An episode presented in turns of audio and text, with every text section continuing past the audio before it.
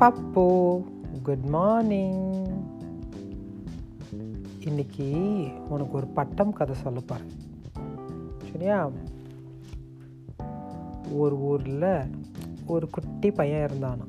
அந்த பையனும் அவங்கள அந்த பையனோட அப்பாவும் ஒரு திருவிழாவுக்கு போகிறாங்களாம் அந்த திருவிழா அதாவது அந்த ஃபெஸ்டிவல் அந்த ஃபெஸ்டிவலோட பேர் கைட் ஃபெஸ்டிவல் கைட்னா என்ன?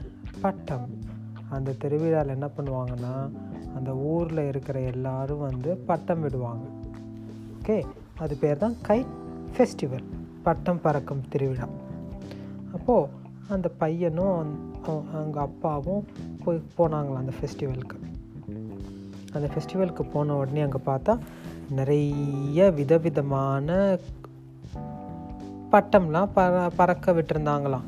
ஒன்று நண்டு மாதிரி ஒன்று அனிமல் ஒரு நாய் மாதிரி ஒரு பூனை மாதிரி அப்புறமேல வந்து ஒரு ஸ்பைடர் மாதிரி அதுமாரி விதவிதமாக பட்டங்கள்லாம் அங்கே பறந்துட்டு இருந்துச்சான் உடனே அந்த பையனுக்கு ஒரு ஆசை வந்துடுச்சான் நானும் ஒரு பட்டம் விடணும் அப்படின்னு. உடனே அந்த பையன் அவங்க அப்பா கிட்ட கேட்குறாங்களாம் அப்பா அப்பா எனக்கும் ஒரு பட்டம் விடணும்னு ஆசையாக இருக்குது எனக்கு வாங்கி தரீங்களான்னு? உடனே அவங்க அந்த அப்பாவும் சரி அப்படின்னு சொல்லி பக்கத்தில் இருக்கிற கடைக்கு போயிட்டு ஒரு பட்டமும் அந்த பட்டத்தை பறக்க விடுறதுக்கான நூல்கண்டும் வாங்கிட்டு வந்து கொடுக்குறாரு.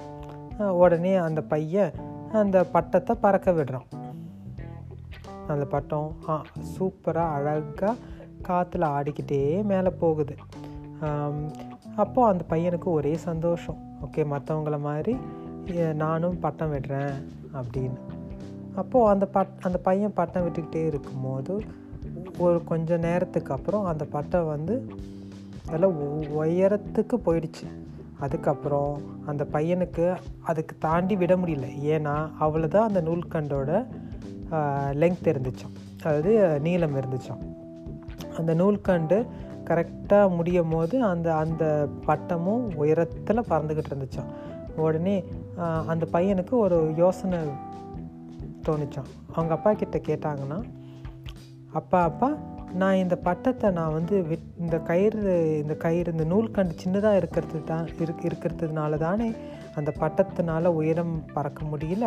நான் இந்த நூலை நான் வெட்டி விட்டுருமா அப்படின்னு கேட்டாங்களாம். உடனே அவங்க அப்பாவும் சரி அப்படின்னு சொன்னாங்களாம். உடனே அந்த பையன் ஓகே இப்போ இந்த நூலை க வெட் வெட்டி விட்டுட்டா அந்த பட்டை இன்னும் உயரமாக பறக்கும் அப்படின்னு சொல்லி வெட்டி விட்டுடுறானான் அல்லது விட்டுடுறானோ.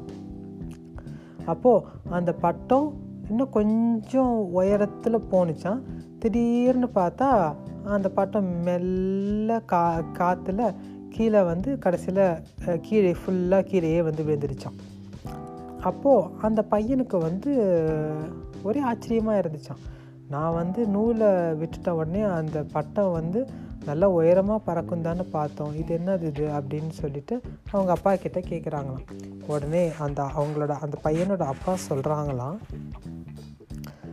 நம்ம க அந்த பட்டம் நீ என்ன நீ பட்டம் உயரம் பறந்துக்கிட்டு இருக்கு இல்லையா? அது அது உயரமாக பறக்க விடுறதுக்கு அந்த நூல் தேவைப்படுது. அந்த நூல் பிடிச்சிட்டு இருக்கிறதுனால தான் நீ அந்த பட்டத்தை விடும்போது அந்த பட்டத்தை உயர பறக்கிறதுக்கு நீ வந்து ஹெல்ப் பண்ணுற நீ உதவி பண்ணுற காற்று அதிகமாக அடித்தாலும் இல்லை காற்று ஸ்லோவாக அடித்தாலும் அந்த பறக்க விடுறதுக்கான சப்போர்ட் தான் வந்து நீ உன் கையில் இருக்கிற நூல். அதே மாதிரி தான் நம்ம வாழ்க்கையில் எவ்வளோ உயரத்துக்கு போனாலும் நம்மளை சப்போர்ட் பண்ணுறது தான் நம்மளோட ஃபேமிலி அதாவது நம்மளோட குடும்பங்கள். நம்ம எப்பொழுதுமே நம்ம நினச்சிக்கிட்டு இருப்போம் நம்ம உயரமாக போகிறதுக்கு இவங்கெல்லாம் தடையாக இருக்காங்க. அதனால் நம்ம வெட்டி நம்ம வந்து அவங்கள விட்டுட்டு விட்டோம்னா நம்ம வந்து இன்னும் வாழ்க்கையில் இன்னும் உயரமாக போகலாம் அப்படின்னு நினைக்கிறோம். ஆனால் ஆக்சுவலி அவங்க வந்து நமக்கு சப்போர்ட்டிவாக தான் இருக்காங்களே தவிர பாரமாக இல்லை அப்படிங்கிறத அந்த குழந்தைக்கு அந்த பையனுக்கு புரிய வச்சாராம். இதுலேருந்து என்ன தெரியுது பாப்புமா? பாரு அந்த ஒரு கைட்டு வானத்தில் பறக்கிறதுக்கு ஒரு நூலுங்கிற ஒரு சப்போர்ட்டிவ் தேவைப்படுது. ஸோ அதே மாதிரி நம்ம வாழ்க்கையில் நம்ம மேலே மேலே போகிறதுக்கு நம்ம சுற்றி இருக்கிற ஃப்ரெண்ட்ஸ் ரிலேட்டிவ்ஸ் குடும்பங்கள் அம்மா அப்பா தாத்தா பாட்டி எல்லாரும் நமக்கு ச எப்போதுமே கூடவே சப்போர்ட்டிவாக இருப்பாங்க. அதை நம்ம எப்போதும் புரிஞ்சுக்கணும். அதே சமயத்தில் நம்ம வாழ்க்கையில் மேலே மேலே போகும்போது அவங்கள மறந்துடாமல் எப்பொழுதுமே அவங்க மேலே அன்பும் பாசமோடு இருக்கணும்.